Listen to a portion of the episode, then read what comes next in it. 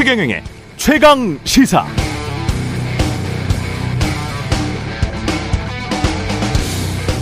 네, 코스피 종합 주가 지수와 대통령 지지율은 어떤 상관관계를 보일까? 인플레이션 때문에 실질 소득이 줄어들면 대통령 지지율은 역사적으로 어땠지?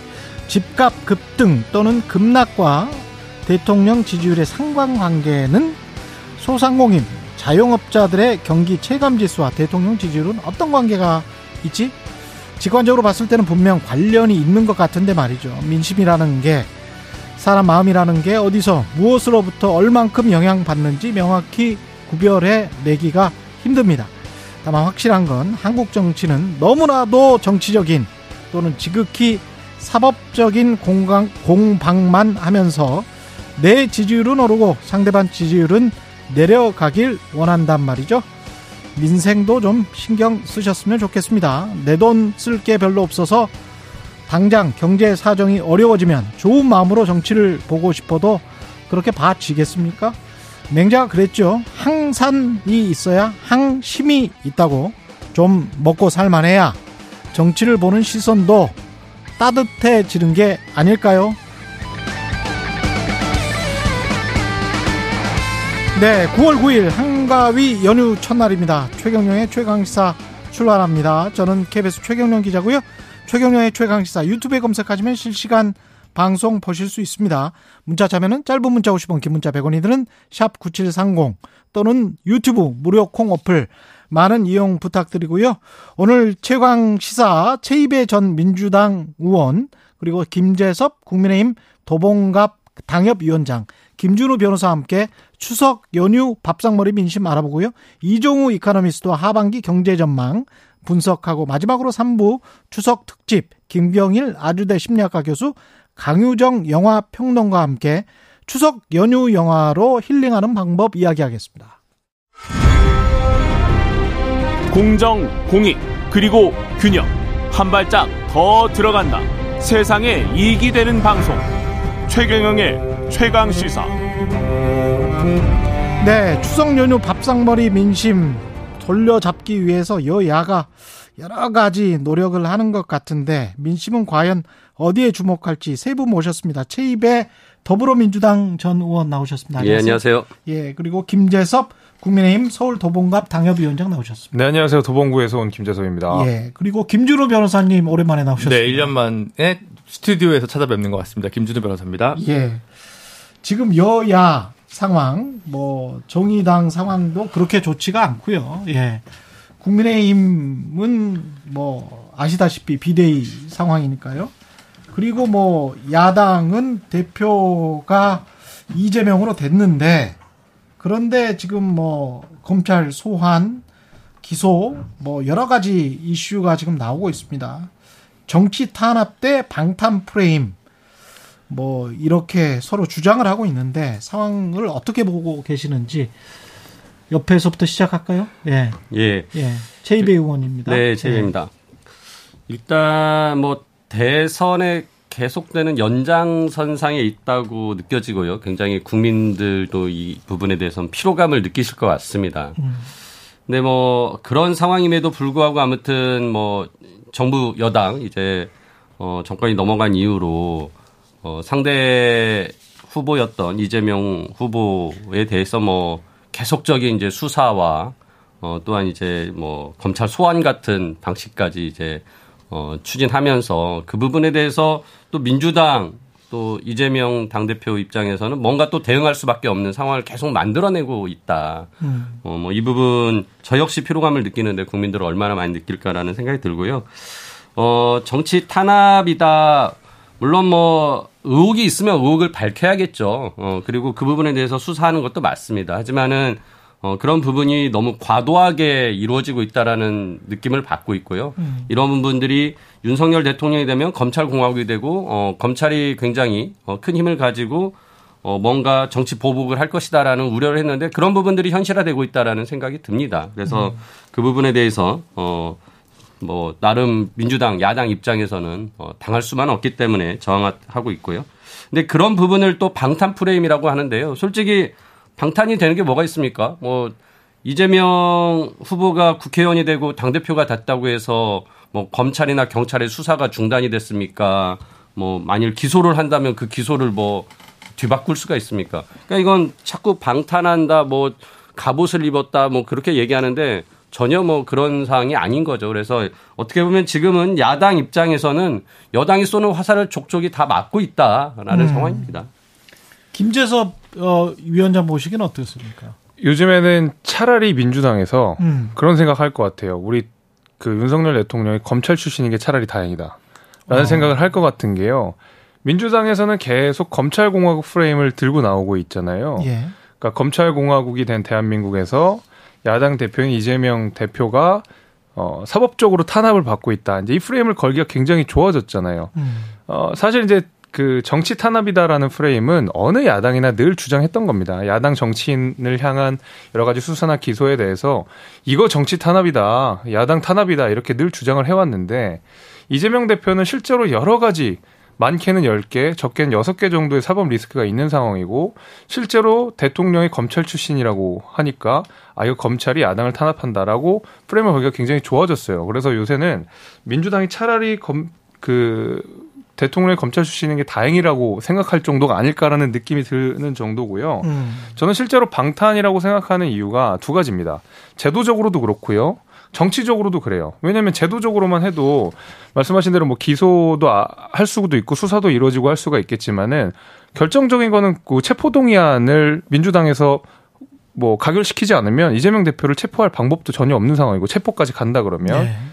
그리고 여러 가지 지금 뭐 소환 조사를 응하는 면에 있어서도 의총을 열어서 의총의 결과에 따라서 이재명 대표가 소환 조사에 응하지 않는 방식들 이런 음. 것이 있고 정치적으로도 야당 대표이기 때문에 오히려 수사하는 게 검찰 입장에 훨씬 더 부담스러울 것이거든요. 저는 음. 그런 의미에서 사실은 이재명 대표가 의원이 되고 당 대표가 되면서 정치적으로도 수사가 더 어려워진 게 맞고 제도적으로도 이재명 대표가 뭐 기소를 하는 것도 굉장히 불편해졌고 어려워졌고 체포까지 나아가는 것은 더더욱 불가능해졌다 이렇게 생각이 됩니다.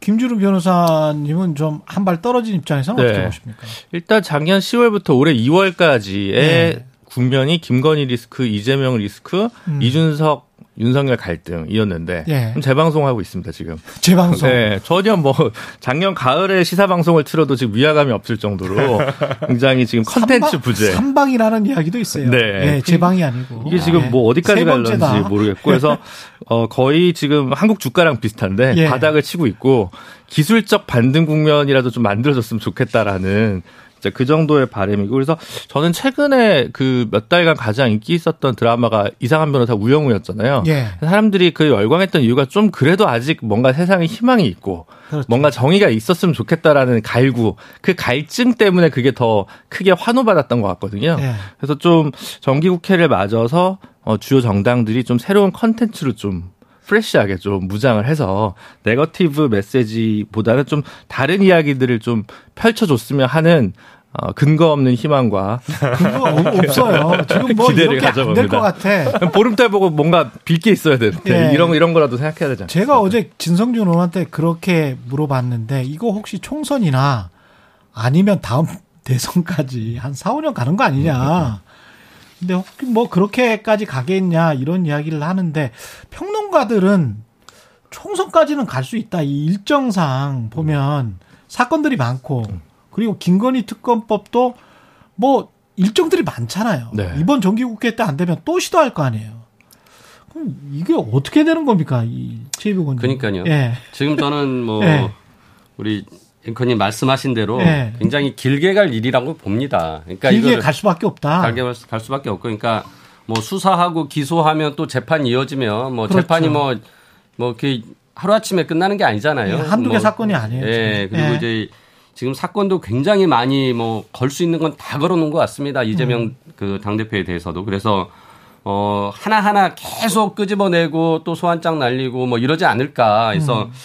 솔직히 이번에 소환장을 보내온 것도 제가 보기에는 그러니까 세 건의 수사가 진행 중이었고 두 건에 대해서는 서면 조사를 다 마쳤고 한 건에 대해서 당 대표 선거 기간 중이어서 좀 답변이 늦어지고 있는 상황에서 조율하고 있는 과정이었는데 이제 소환 통보를 한 거거든요. 그러니까 어떻게 보면은 추석을 앞두고 검찰이 소환되는 모습을 만들어내려고 그림을 음. 만들어내려고 검찰이 그렇게 소환 통보를 한 거 아니냐라는 저희는 이제 생각을 하게 되는 것이고 그런 측면에서 뭐 수사를 거부하거나 한 것이 아니라 충분히 서면으로 답변을 할 수 있는 부분을 서면으로 이제 했기 때문에 음. 굳이 그 검찰에서 의도하는 어떤 그런 모양 만들기 어 이런 거에 저희가 이제 호응할 필요는 없다는 생각이 들어서 이제 어 소환에 불응한 것으로 저는 어 생각을 하고 알고 있고요. 예. 뭐 그런 측면에서 계속되는 이런 수사와 기소 사안들 계속될 것이고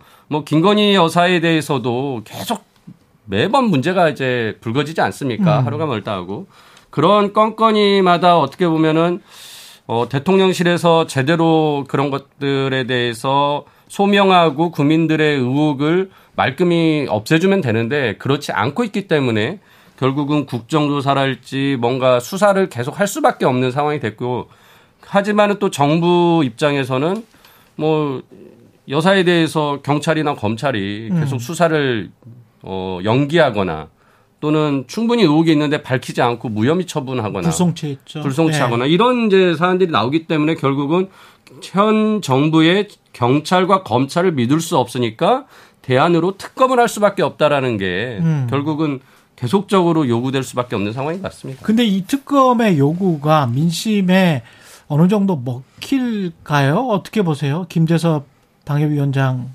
입장에서 봤을 때는? 그러니까 수사가 지지부진하다. 예. 그러니까 김건희 여사에 대한 수사가 뭐 명쾌하지 않다. 음. 민주당이 계속 주장하고 있고 이재명 대표에 대한 수사도 여전히 지지부진하다. 벌써 대장동 의혹이 나온 지 몇 개월인데 아무것도 음. 나온 게 없다.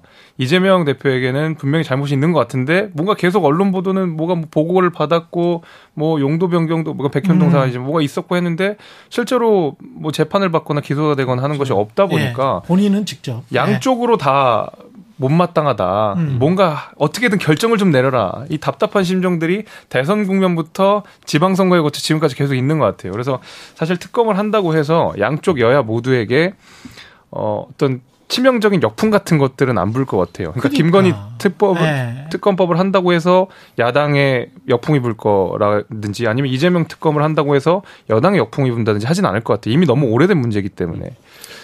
네. 그렇죠. 정치부 기자들이 요즘 식사를 같이 하면 예. 재미가 없대요. 재미가 어, 예, 없대죠. 예, 뭐 법조 기자 같잖아요. 예. 모든 게뭐 예. 이준석 가처분은 이렇게 됐다. 예. 뭐 이재명 뭐 쌍특검 얘기는 작년 가을 방송입니다 지금. 아 그렇죠. 그렇죠. 예, 그러니까 예. 지금 잠깐 세방 삼방 예, 대선 전에 나온 거니까 너무 지겨워서 저도 좀 얘기하기 지루한데. 음. 어, 이런 건 있는 것 같습니까? 지난 정권에 대한 어떤 뭐 절차적 문제라든가 뭐 음. 뭐 대북 문제 관련된 이슈라든가 이런 것들이 검찰이 이렇게 조사를 또 많이 하거나 처음에 스타트 네, 그걸 국정원에서 고발했는데 네. 이거 가지고도 별로 지지율의 변화가 없었어요. 그러니까 제가 생각하기에 그건 왜 그러냐면 음. 지난 정권에 대한 사정 국면 할 수 있습니다. 하는데 그래서 누가 얼마를 먹었다. 예를 들면 뭐가 나와야 네, 되는데 이권과 관련된 문제면 괜찮은데 그냥 어, 원자력 발전을 뭔가 이렇게 멈추는 정책적 결정, 뭐, 음. 뭐, 공무원이나 아니면 뭐, 피살과 관련된 문제나 아니면 뭐, 어민 뭐, 살인범 의혹 받는 사람 북송하는 문제. 약간 누가 경제적 이익을 본 사람이 없으니까 네. 사실 국민들 입장에서 그래서 누가 얼마를 해먹었대 이게 제일 직관적으로 오는 질문인데 그렇죠. 네. 그게 아니다 보니까 국정 운영에 있어서 반등 요인으로 바로 작용하지는 않는 것 같아요. 제가 생각하기에는. 네, 대통령실 원하는 대로는 안 네. 그게 반드시 지난 정권에 흠을 찾아냈다고 해가지고 바로 이제 인과관계가 없는 거고 음. 한편 이재명 리스크가 없다고는 못하는 게 대통령실에 대통령에 대한 부정평가가 이렇게 높은 상황에서 민주당 지지율이 이 모양이면 이건 좀 이상한 겁니다. 음. 사실 이 정도면 훅 치고 올라가서 가서 이게 자신감 있게 가야 되는데 사실은 음. 이재명 리스크가 분명 있는 거죠. 그래서 민주당 입장에서는 사실은 이재명 의원이 대표가 안 됐으면 음. 오히려 이제 이 동조화 현상을 깨고 디커플링이 돼가지고 오히려 더 치고 나갈 수 있는 국면이 있었을 수도 있을 텐데 네. 묘한 그 양날검을 같이 쥐고 가는 거기 때문에 음. 사실 민주당 입장에서 저는 그게 이게 과연 정말 최선의 선택이었는가라는 물음표가 솔직히 있거든요. 이재명 의원한테는 이재명 대표한테는 최고의 선택이지만 음. 그래서 저는 이제 그런 고민이 좀 들고 그래서 음 이재명 대표 혹은 민주당 같은 경우는 이 정기국회에서 여전히 다수당이기 때문에 입법 드라이브를 야당으로서 그러나 다수당으로서 어떻게 걸 것인가 음. 이걸 좀 보여줘야 될 것이고 그, 네. 그 국민의힘이나 대통령실 입장에서는 예산을 통해서 어떻게 좀 자신들의 지금 지지부진한 공약 이행을 어떻게 지켜낼 것인가 이런 성과를 가지고 연말에 성적표를 받을 수밖에 없지 않을까라는 거고요. 마지막 하나만 더 있으면 지금 보건복지부 장관 후보자 지명됐는데 그렇죠, 그렇죠. 교육부 총리는 아직도 이제 감감무소식입니다. 예. 그래서 요 마지막 그리고 이제 검찰총장 임사청문회 하고 했고 음. 그 다음에 이제 그 공정거래위원장. 그래서 요 인사청문회 마지막 시즌에서 음. 한명 또 낙마한다면 이게 굉장히 결정적인 리스크로 또 어, 대통령실에 작동할 수 있다. 요게 또 올가을 체크 포인트 중에 하나가 아닌가 싶습니다. 그 김준호 변호사님 말씀하신 내용이 참 좋은 내용이잖아요. 음. 그러니까 여당은 예산 집행을 통해서 국민께 사랑을 받고 네. 야당 그러니까 의석수가 많은 야당은 입법을 통해서 국민들의 지지와 신뢰를 음. 받는데 이게 지금 말씀하신 내용이 약간 판타지 소설 같아요 요새는. 그래서 약간 이루어질 수 없는 일인 것 같고 약간 마술적 네. 사실주의 같은 거죠. 정쟁 구도가 될 수밖에 없고 지금 음. 여야가 그냥 제가 보기에는 저는 이제 여당 입장이긴 하지만. 음. 이 추석 밥상을 앞두고 마음들이 좀 급해진 것 같아요. 억으로 억지로 막 음. 끌어당기는 것 같은 아, 그런 그러니까요. 느낌이에요. 저는 그러니까 네. 특검 쌍특검 얘기도 마찬가지고 네. 여러 가지 이 추석 밥상에 뭔가 올인이 되고 거기에 사활을 거는 문제가 굉장히 저는 오래된 정치 방식이라고 생각하거든요. 음. 음. 그 젊은이들이 추석 그러니까 젊은 사람 입장에서 젊은이들이 추석에서 절대 꺼내면 안 되는 세 가지 주제 중에 하나가 뭐 우리가 결혼, 그다음에 취업, 그다음 마지막이 정치 얘기거든요. 예. 그래서 우리 조국 전 장관이 크게 우리 정치사에 남긴 것 하나가 있다 그러면 가족끼리 정치 얘기 안 하게 하면 안 된다라는 것을 조국 전 장관 이후에 많은 가족들이 깨달으셨을 깨달, 거예요. 예. 깨달았다. 그게 이제 좋은 유산이라고 생각하는데 음. 그런 의미에서 정치 얘기를 잘 안 하거든요. 음. 저만 해도 뭐 저는 심지어 국민의힘 소속인데도 불구하고 성향에 다른 우리 뭐 고모부라든지 이런 네. 분들은 정치 얘기 굳이 안 하려고 하세요. 주식하고 집값 이야기 많이 하지 않습니까? 차라리 그런 게 더 많죠. 네. 네. 그런 게 더 많고 요새 음. 주식 어떻게 됐니? 뭐 음.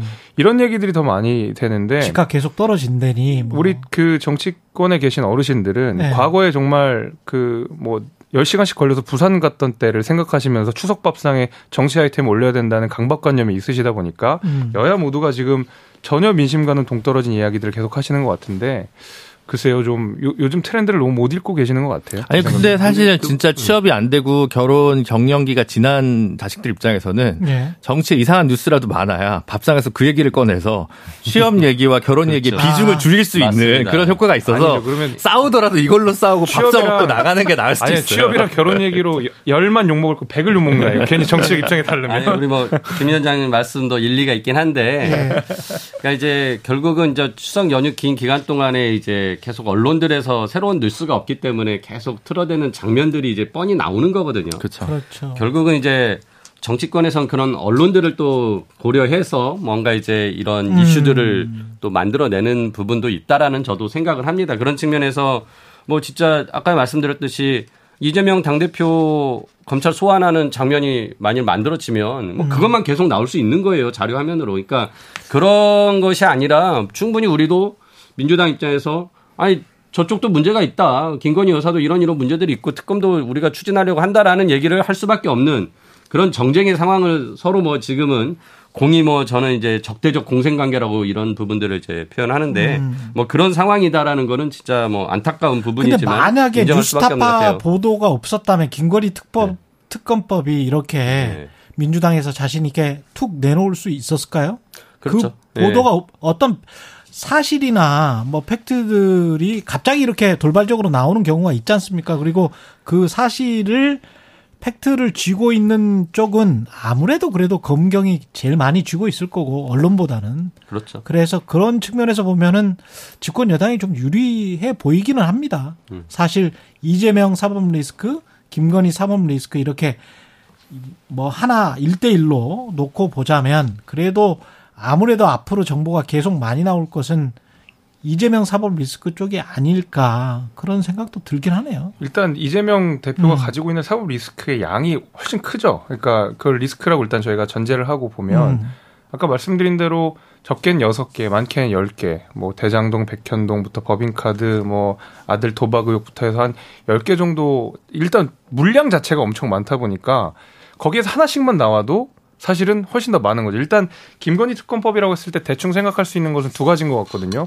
도이치모터스 주가 조작 사건과 관련된 꼭지가 하나가 있고 예. 하나는 이제 허위 경력과 관련된 요 두 가지 요렇게가 그렇죠. 두 가지가 있는데 예. 만약에 이재명 특검법 이 발의됐을 때는 내용을 특검 법률 안에 내용을 담기도 굉장히 어려울 거예요. 이 한 10개 정도 되는 걸 일일이 다 적시할 수도 없을 테고 어느 정도 두세 개 정도 꼭지를 정해서 갈 텐데 그런 면에 있어서도 지금 사실 쌍특검이라고 하는 것이 균형이 맞는지도 사실은 잘은 모르겠어요. 음. 그리고 아까 전에 말씀하신 대로 이게 재탕이긴 하지만 쌍특검이 재탕이긴 하지만 당시에는 윤석열 후보와 이재명 후보 간에 균형이 맞는 쌍특검이었다면 사실 지금 야당 대표와 대통령 배우자와의 특검이거든요. 그러니까 얼핏 이것이 균형이 맞아 보이는 것 같지만 실제로 물량 면에 있어서도 정치적 위상 면에 있어서도 잘 균형이 잘 안 맞는 면이 있어요. 그래서 아까 전에 어쩔 수 없이 이게 이재명 대표가 포토라인에 서고 이런 것들이 국민들 눈높이에 안 맞을 수 있다라는 것 때문에 김건희 여사 특검도 같이 할 수밖에 없다라고 하는 것이거든요. 근데 지금 이재명 대표 소환하는 게 우리가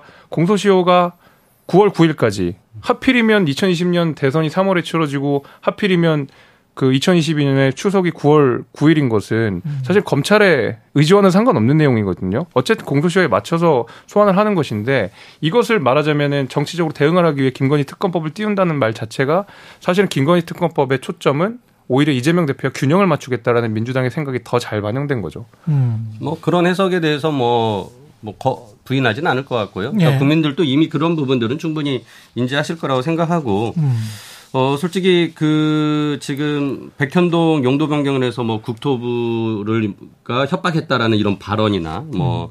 김문기 전 성남 도시개발처장을 몰랐다. 몰랐다라는 이런 발언들을 솔직히 이게 과연 진짜 수사 대상이 될 만한 그런 것일까 이걸 허위 사실 공표로 보고 음. 정말 공직선거법에 위반으로 볼만한 혐의를 가질 만한 사안일까라고 봤을 때 저는 아닌데 이런 것들까지 계속 끄집어내서 개수를 채우는 거죠. 많이 만들어내고 뭐 이런 게 건수가 계속 만들어지면서 수사는 계속 길어지고 재판이 뭐 이루어지거나 그러니까 기소가 돼서 재판이 이루어진다면 뭐 계속 뉴스가 나올 수밖에 없는 상황을 만들어내는 게 지금 정부 여당의 어떤 상황인 것 같고요. 저는 어, 뭐, 김건희 여사에 대한 어떤 가장 큰 의혹들 세 가지를 일단 특검에, 특검법에 담았고, 그 외에 이제 나머지 문제들에 대해서는 이제 이거를 어 검, 특검으로 할 건 아니고 이제 국정조사로 할 만한 사안들이다라고 생각한 것들은 좀 어, 국회에서 어떻게든지 뭐 풀어보려고 지금 노력을 하는 것이죠. 그래서 뭐 개수를 뭐 맞추려고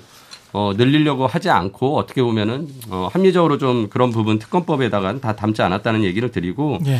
솔직히 대통령에 대해서도 문제 제기를 할 수 있지만 대통령은 지금 뭐 이제 수사를 불가능한 상황이잖아요. 대통령이기 네. 때문에. 뭐 결국 그 부분에 대해서는 뭐 여당, 그러니까 야당 입장에서는 대통령을 음. 직접 문제 제기하기보다는 어 결국 여사의 어떤 문제가 더 많이 드러나고 있기 때문에 그리고 음. 수사를 할 수 있기 때문에 그 부분에 대해서 얘기한다라고 생각하시면 될 것 같습니다.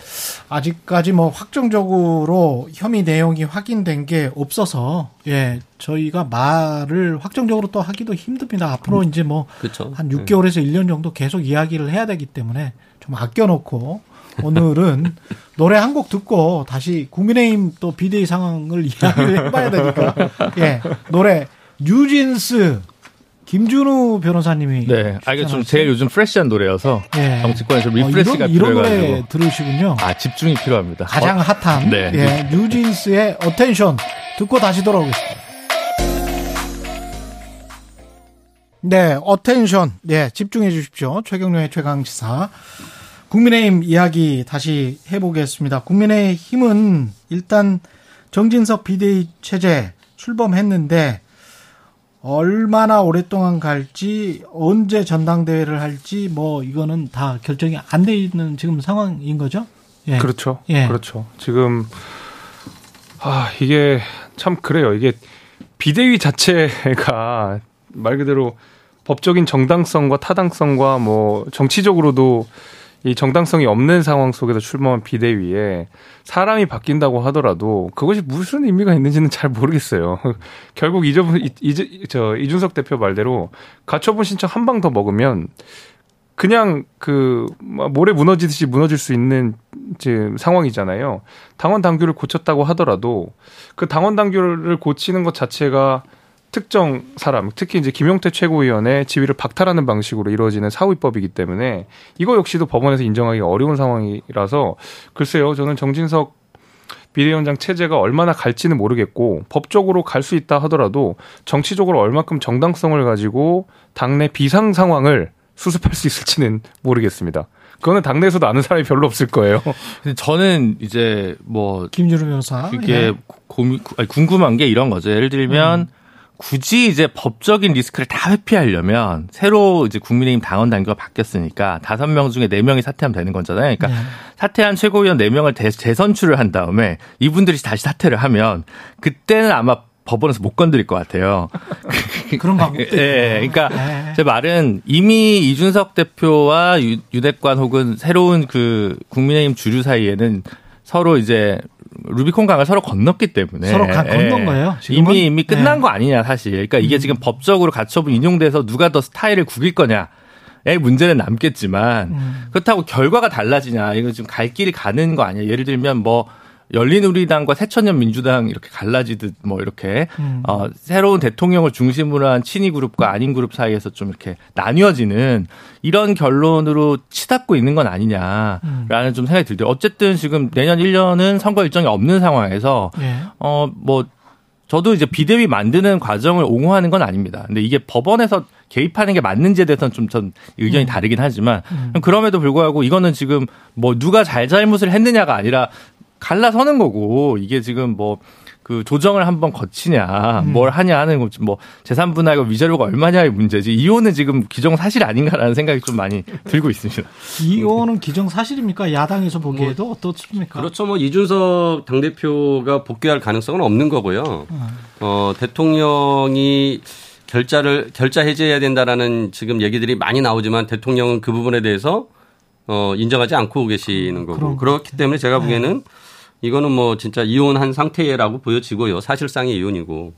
근데 이제 지금 아무튼 이제 법적으로는 지금 참 곤란한 상황이죠. 최고위로 복귀할 수도 없고 그렇다고 비상 상황이라는 것을 인정받지 못한 그 가처분의 판결 상황에서 계속 비대위로 운영하는 게 정당성은 없고 그러니까 오도 가도 못하는 상황에 지금 국민의힘이 빠져 있는데 뭐 지금 김준우 변호사님 말씀하신 것처럼 뭐 그 최고위원들 사퇴하신 분들 다시 선출하고 뭐 이렇게 할 수도 있겠지만 음. 그냥 지금 원래 이제 최고위원회가 원내대표하고 정책위 의장하고 그다음에 지금 사퇴하지 않은 김용태 최고위원 3명은 어떻게 보면은 계속 최고위원의 그 자격을 가지고 있다고 보여져요. 네. 그럼 그냥 세 분이 모여가지고 최고위 선언을 하, 해체 뭐 서, 그 해산 선언을 하든가 뭐 이렇게 해야 되는데 물론 뭐 그 부분에 대해서 이제 또 김용태 최고위원은 또 그 설득이 될지는 모르겠지만 뭐 이런 식으로라도 가면서 비상 상황이 정, 그러니까 비대위 어떤 정당성을 더 확보해 주는 것이 가처분에 도움이 되지 않을까라는 생각은 하는데 모르겠습니다. 지금 상황에서는 어 아무튼 비대위를 당원 당규를 바꿔서 정당성을 확보했다고 주장을 하고 이제 검찰에서 가처분 판결이 어떻게 날지 모르는 상황.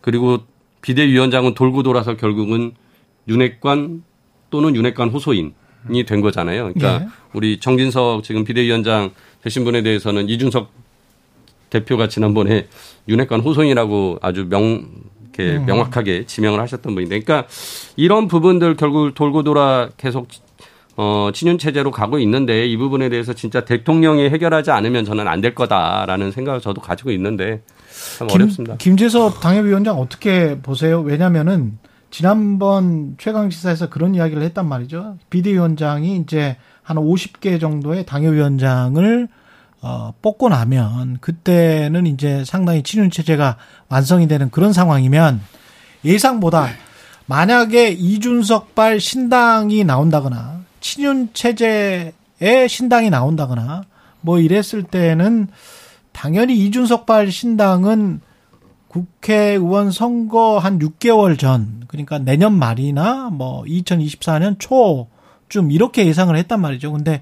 그것보다 훨씬 더 시기가 앞당겨질 가능성, 친윤 체제 신당을 따로 그냥 아예 국민의힘이 당명을 바꾸고 그렇게 만들 가능성이 있습니까? 혹시 당내 주류 세력이? 아직까지는 그렇진 않아 보여요. 그러니까 네. 저번에도 아마 비슷한 이야기를 했었던 것 같은데, 음. 그러니까 이준석 대표가 만약에 정말 신당 창당의 마음이 조금이라도 있다 그러면 예.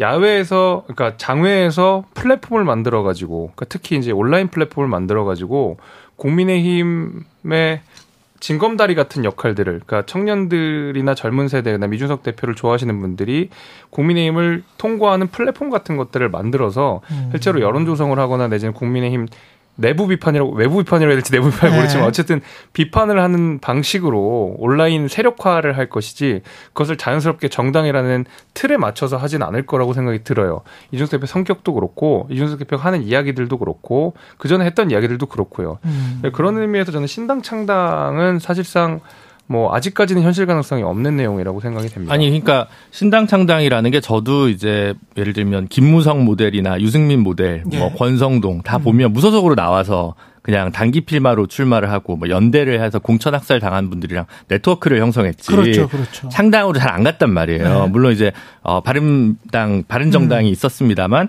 그래서 저도 이제 이준석 대표가 신당을 창당할 거라고 생각되지는 않습니다. 음. 다만 이제 당에서 완전히 내쳐지거나 뭐 추가 징계를 해서 다음 당대표 선거에 나가기도 좀 어렵게 되는 상황까지 만들어지면 음. 무소속 출마를 오히려 TK나 영남 지역에서 고려해 볼 수는 있지 않을까라는 생각이고 다른 측으로는 이 모든 법적 리스크를 회피하기 위해서 그냥 재창당을 지금 신윤핵관이나 뭐 하여튼 국민의힘 주류가 국민의힘 자체를 그냥 이제 좀 재창당하는 방식의 형식을 취할 수도 있는 거 아니냐 이런 어. 생각인 거지 어, 이준석 대표가 직접 신당 창당할 것 같지는 않습니다. 근데 재창당을 하면 어떤 이점이 있나요? 국민의힘 입장에서는?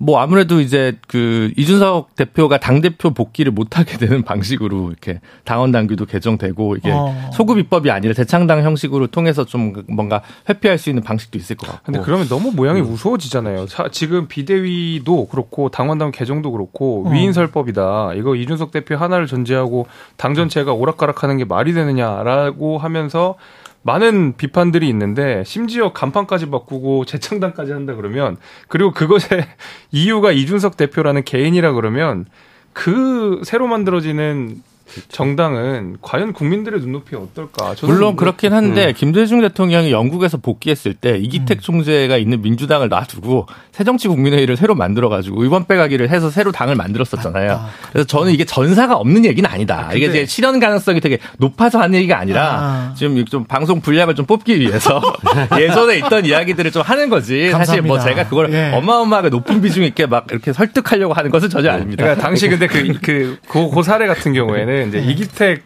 그 총재가 당시에는 말하자면 당내에서 힘이 장악이 안 됐었잖아요. 실제로도 장악이 잘 안 됐었고 김대중이라고 하는 정말 걸출한 그리고 대선 후보 늘 대선 후보였고 늘 야당의 어떤 핵심 인물 중에 한 명이 나오면 그게 이제 형성이 될 수가 있는데 그 의원 빼내기가 될 수가 있는데 보수당은 어떤 아픔이 있냐면 바른 정당이 그 만들어지면서 당시에 정말 그 스타급 의원들이 그 원내 교섭단체를 구성할 수 있을 정도로 많은 인원이 만들어졌음에도 불구하고 굉장히 허약한 체질을 계속 보였거든요. 그러니까 음. 당내에서 이견 충돌이 있, 을 때마다 지지율이 쭉쭉쭉 빠져요. 빠른 속도로 또 의원들이 탈당, 복귀를 탈당을 했죠. 탈당을 했죠. 실제로 바른 정당이 막 치고 올라다가 10% 이상의 지지율 치고 올라가다가 꼬꾸라지기 시점이 선거권 인하 연령과 관련돼서 당시에 당내 충돌이 있은 이후에 당론이 뭐냐? 라고 해서 대답을 못한 이후에 갑자기 추락하기 시작했거든요. 음. 당론 충돌은 사실 민주당이나 국민의힘이나 어디나 늘 있죠. 자주 있는 있죠. 일인데 네. 바른 정당은 그 스타급 의원들이 많이 갔음에도 불구하고 그 사소한 거 하나로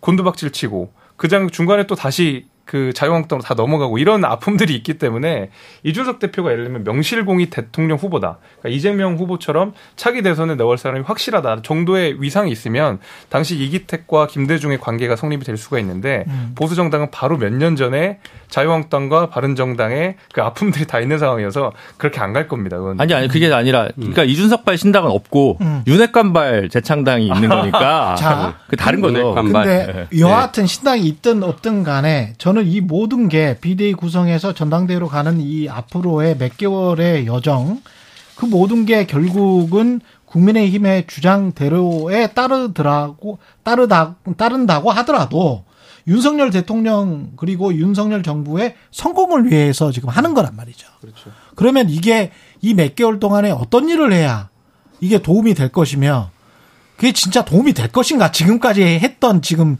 비대위 진행 음. 상황이나 이 사실은 법적으로 이게 사실 망신당한 거잖아요. 네. 국민의힘 입장에선. 그러니까 지금 본질이 네. 권력 투쟁이고 어. 이전 투구니까 뭐 그리고 사법 리스크 아까 여러 가지 있었지 않습니까? 그래서 지금 중도층, 부동층, 뭐 무당층 뭐라고 부르든 간에 그분들은 지금 갈 데가 없어서 음. 지금 그러고 있는데 그분들을 설득하기 위해서 새로운 인물과 새로운 정책을 가지고 무장을 해야 되거든요. 그건 제가 볼 땐 1당, 2당이 전부 다 갖고 있는 과제인데 그렇죠.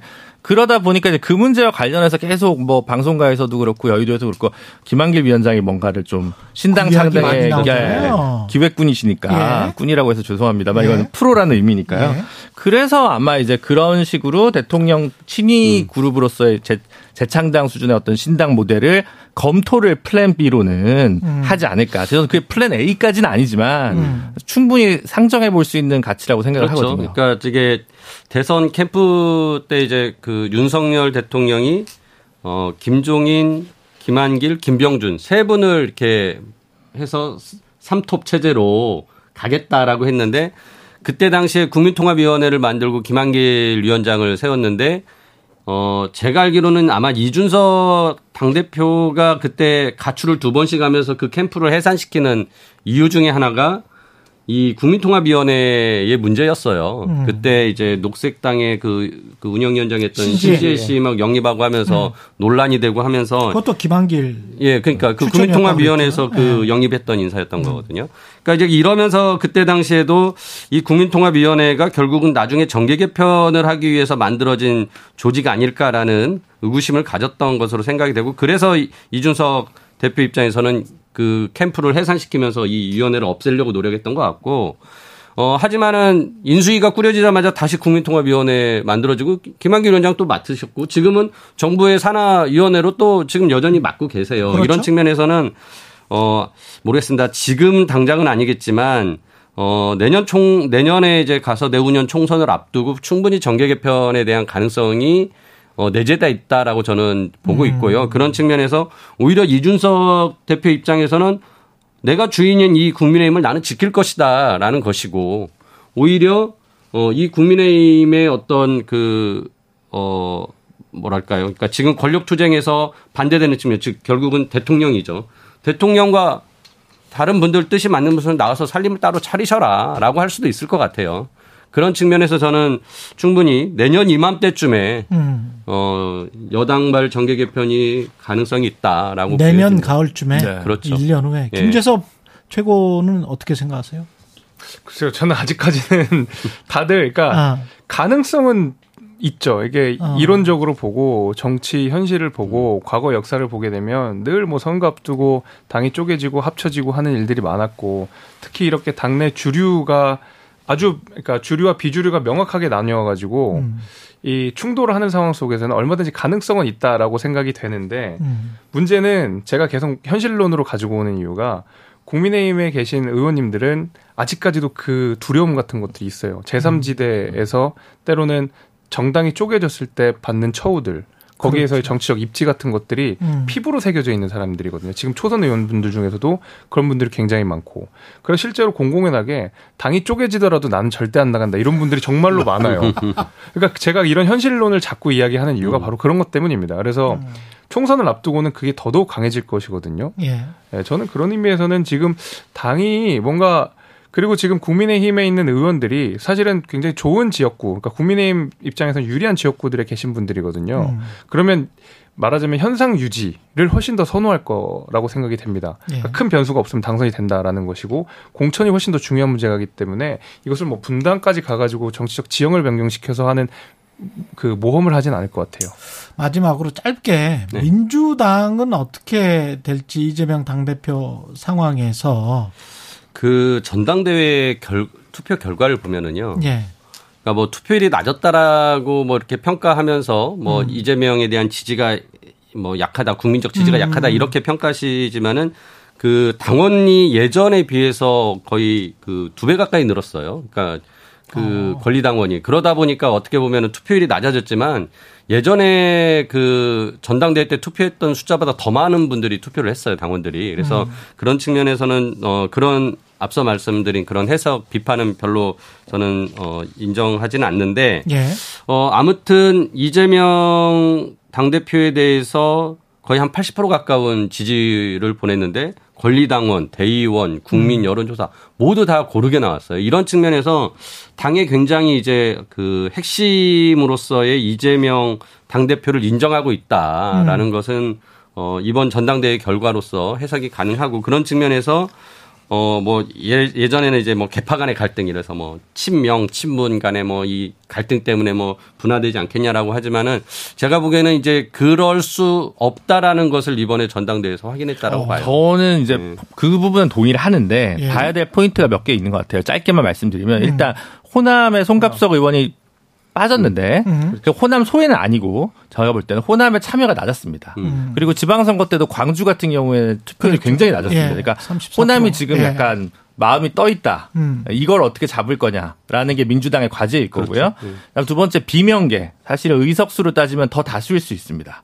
이분들이 대선 주자가 없기 때문에 구심이 없는데 음. 대통령께서 김경수 지사를 사면 하냐 아냐 이게 민주당 갈등의 발화점이 될 거냐 말 거냐가 앞으로 2, 3년 동안 봐야 되는 거고 내년 한 해 동안 이재명 의원이 대표가 사법 리스크를 어떻게 컨트롤하냐. 음. 그래서 비대위 체제 없이 총선을 치를 수 있느냐 마냐. 요거까지가 이제 1년 동안 쭉 봐야 될 쟁점이겠죠. 예. 여기까지 듣겠습니다. 세 분 말씀 감사하고요. 김준우 변호사, 김재섭 국민의힘 서울시 도봉갑 당협위원장 그리고 최입의 민주당 전 의원이었습니다. 고맙습니다. 예, 감사합니다. 예. 마지막 곡은 I Will Survive 김재섭 당협위원장이 추천한 곡인데요. 글로리아 게이너의 I Will Survive 들으면서 추석 특집 최강 시사 잠시 후 2부에서 뵙겠습니다.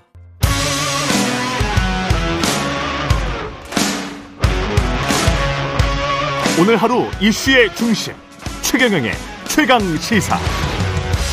네, 추석 특집 최경영의 최강 시사 2부 시작하겠습니다. 이번에는 경제 분야 좀 살펴볼 텐데요. 환율 상승하면서 외환시장 불확실성 커지고 있고요.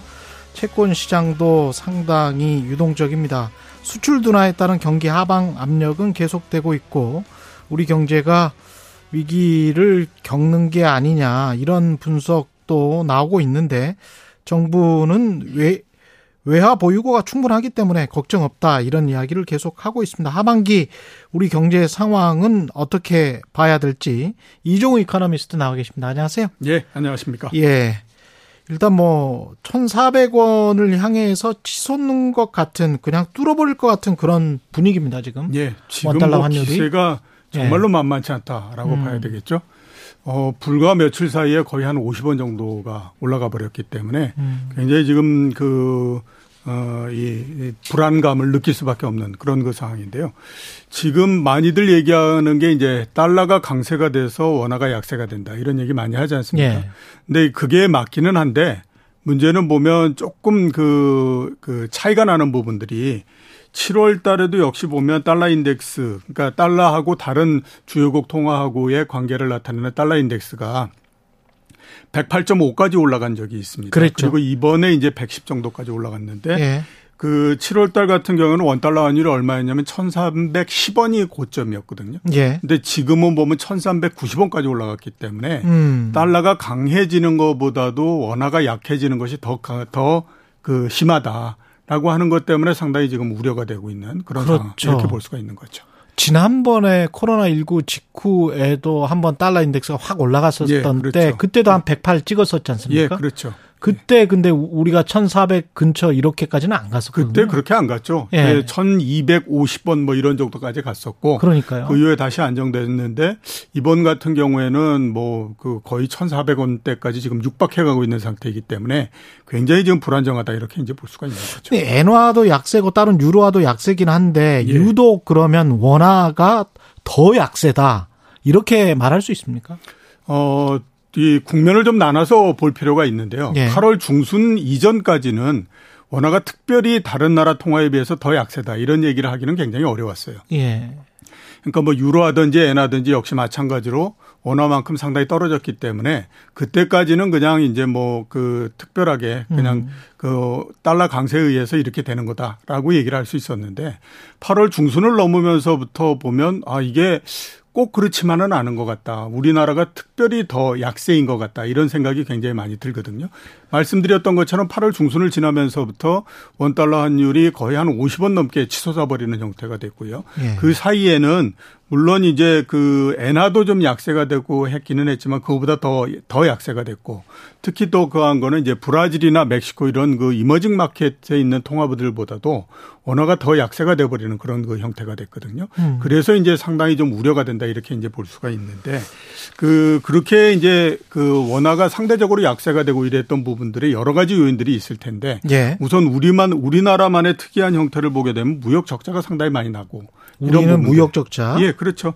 8월 달에 무역 적자가 94억 7천만 달러 발생을 했거든요. 음. 그래서 올해 연초에서부터 따지면 220억 불 정도 이렇게 되는데 지금 보면 이제 수입이 굉장히 많이 늘어나고 있습니다. 25% 이상씩 늘어나고 있는 상태이고 수출은 한 6% 정도 증가하다 보니까 자연적으로 계속해서 그 폭이 벌어질 수밖에 없는 그러네요. 그런 상황인 거거든요. 예. 그래서 정부도 좀 당장에 이 부분들이 개선되기는 좀 어려울 거다 이런 얘기를 하고 있는 상태입니다. 그러니까 음. 계속해서 어, 이 그 무역 적자가 계속 발생하고 이 부분들이 지금 이제 그 원화의 발목을 잡고 있다 이렇게 볼 수가 있고요. 또 하나 볼 수 있는 부분들은 자본 수지 쪽도 또 좋은 상태는 아닙니다. 그래요? 자본 수지가 상반기에서부터 8월 정 그러니까 연초에서부터 그 이 8월 달까지 전체 따지게 되면 한 400억 불 정도 빠져나가는 형태 이렇게 예. 이제 됐거든요.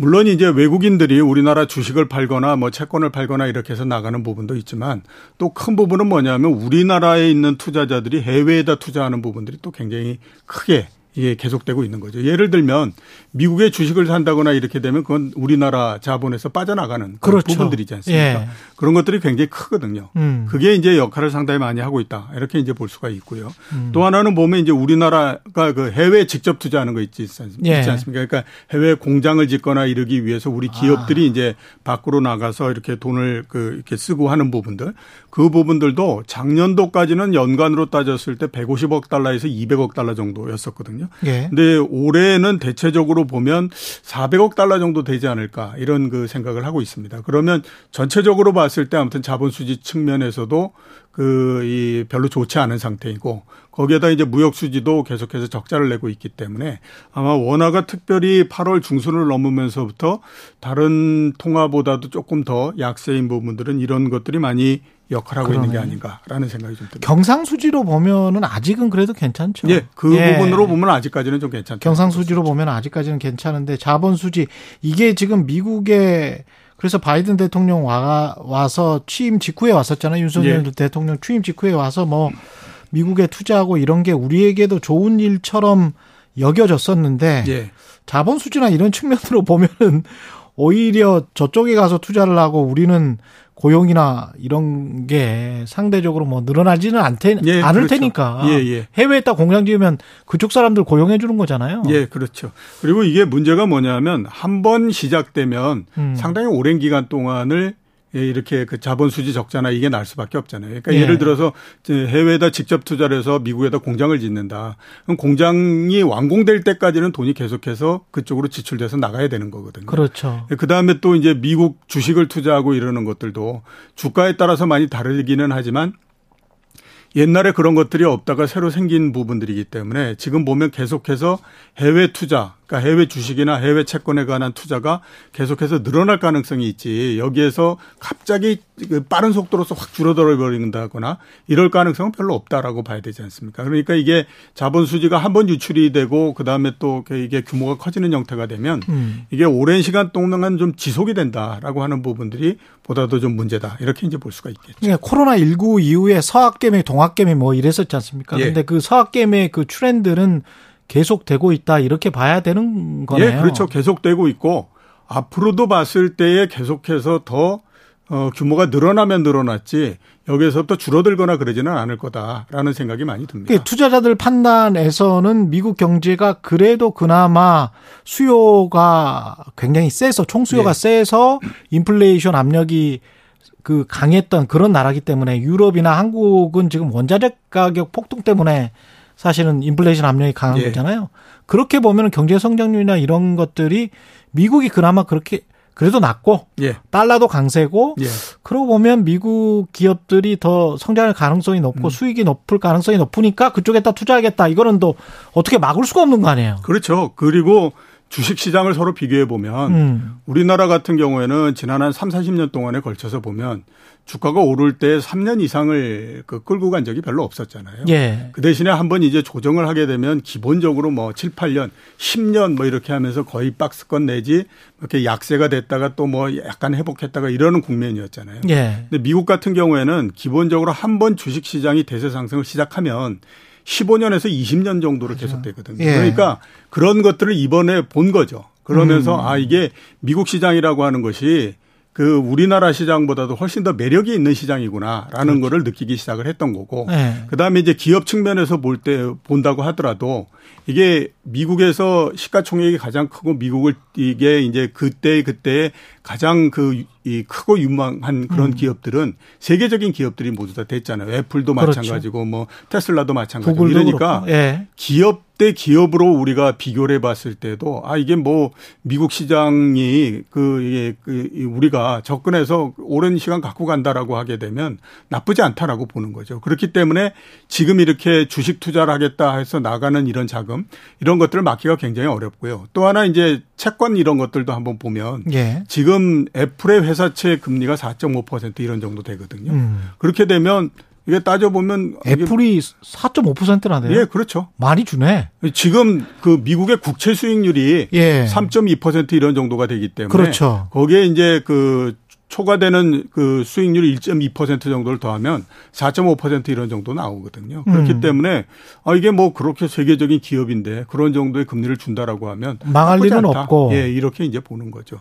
근데 이렇게 돈이 자꾸 미국으로만 가고 미국 기업들에게만 가면 미국 또 사실 정급 본드라고 해서 한계 기업들 우리로 치면 한계 기업들이 굉장히 좀 위험하다 그런 이야기를 하던데 우리 같은 경우는 지금 원화로 결제되는 한국 같은 경우는 더 돈이 안 들어올 가능성이 높고 그렇게 되면 부도의 가능성이나 이런 것들이 좀 있, 을 수도 있겠네요. 지금 당장에는 보면 일단 뭐 그 외환 수급 예. 이게 올해 들어서는 좀 꼬인 형태다라고 봐야 되지 않겠습니까? 그러니까 음. 아까 말씀드렸던 것처럼 그 무역 수지도 어, 적자가 나고 그렇다라고 하는 건 과거에 그만큼의 흑자를 통해 가지고 상당히 많은 달러가 들어오던 부분들이 달러가 못 들어오는 형태니까 그렇죠. 올해는 일단 좀 꼬여 있다 이렇게 이제 볼 수 있는데 네. 어, 우리가 어, 97년도에 외환위기를 겪었기 때문에 지금과 같은 상황이 되면 항상 위기가 발생하는 거 아니야. 특히 외환, 외환위기가 발생하는 거 아니야.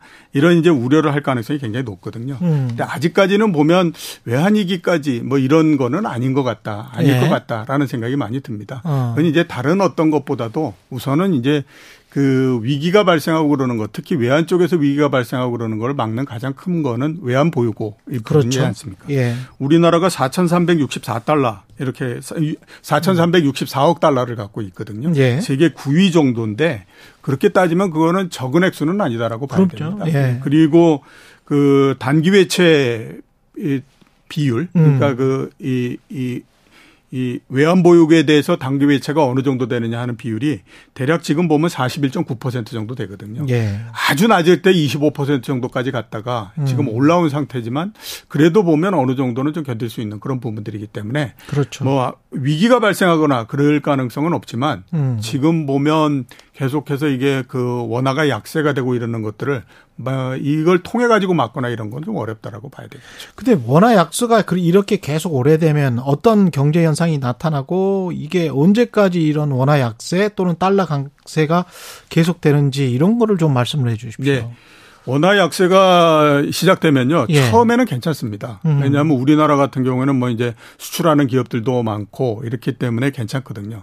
그거의 가장 대표적인 형태로서 나타나는 게 뭐냐면 올해 상반기에 상장 기업들의 이익을 보면 그걸 알 수가 있습니다. 음. 그러니까 이익이 뭐 2분기 이럴 때 보면 15%씩 영업이익이 증가하거든요. 예. 근데 더 특이한 건 뭐냐면 매출액이 23%씩 증가를 합니다. 그러니까 작년 대비해서 작년 2분기 대비해서 매출액이 23%씩 늘어나거든요. 예. 그러니까 그렇게 늘어난 가장 큰 부분들이 뭐냐면 역시 이제 환율의 영향이 그렇군요. 굉장히 컸다라고 아. 봐야 되는 거죠. 그러니까 올해 상반기 뭐 또 길게 되면 4분기 뭐 이때까지도 환율의 영향이 플러스적인 형태로서 계속 나타날 가능성이 있는데 음. 이게 시간이 지나면서 환율이 계속해서 약세가 되게 되면 그 다음서부터는 경제 전체적으로 치러야 되는 비용을 치러야 되는 거죠. 예. 예를 들어서 보게 되면 이제 그 물가가 상당히 많이 상승을 한다던가 예. 이렇게 되고요. 그 다음에 기업 같은 경우에는 그 제품의 그 재고도 있지만 원자재의 재고도 있는 거거든요. 그렇죠. 근데 그게 상반기 중에는를 쭉 이렇게 돌리게 되면 그 과거에 낮을 때에 원자재를 샀던 것들은 거의 다 이제 소비가 되는 거죠. 그 싼 원자재로 예, 비싸게 그렇죠. 판 거군요. 예, 그, 예. 그, 지금까지는 그렇기 때문에 예, 상반기 중에 이익이 좋았었는데 이제서부터는 음. 비싼 원자재를 사서 이렇게 돼야 되지 않습니까? 그렇죠. 그러니까 그런 측면에서 상당히 좀 그 불리해지는 형태가 되고요. 음. 그다음에 환율의 변동이 굉장히 심하게 되면요.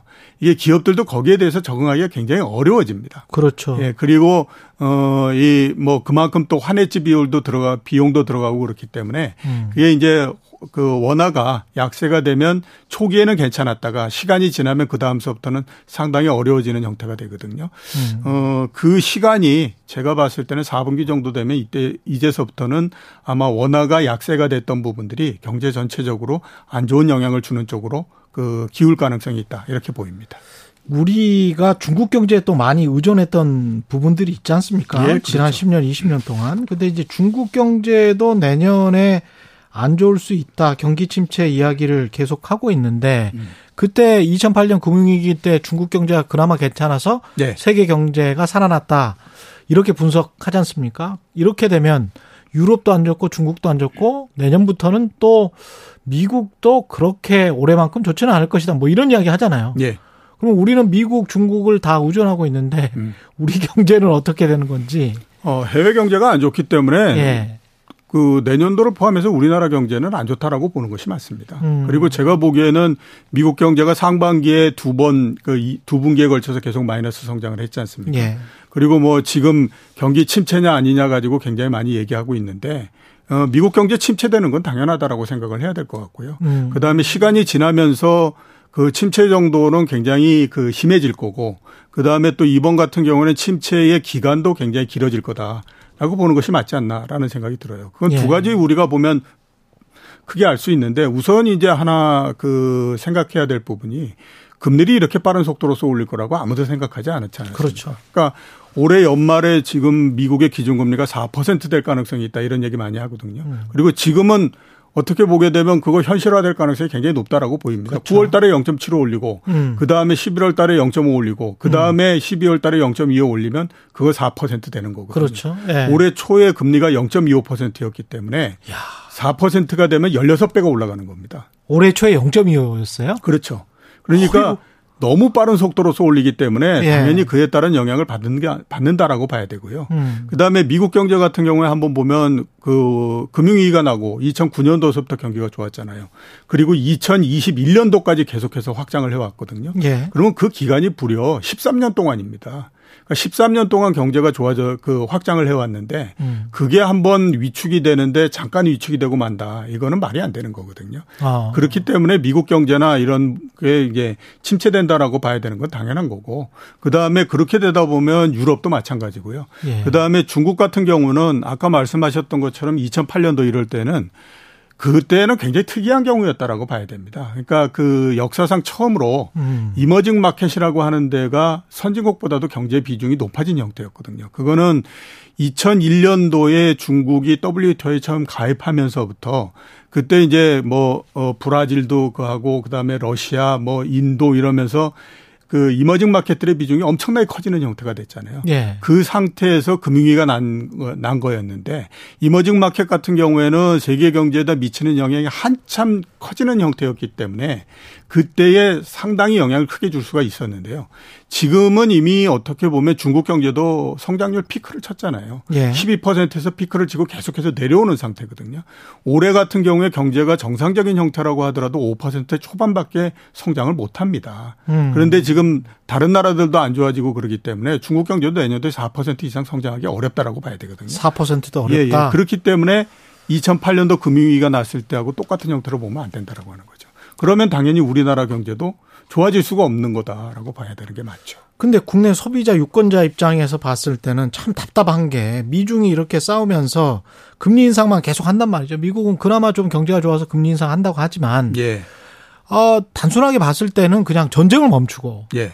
그다음에 공급망 분리시키려는 노력을 조금 지연시키고 예. 그래서 중국으로부터 그동안 들어왔던 값싼 공산품을 좀 받아들이고 예.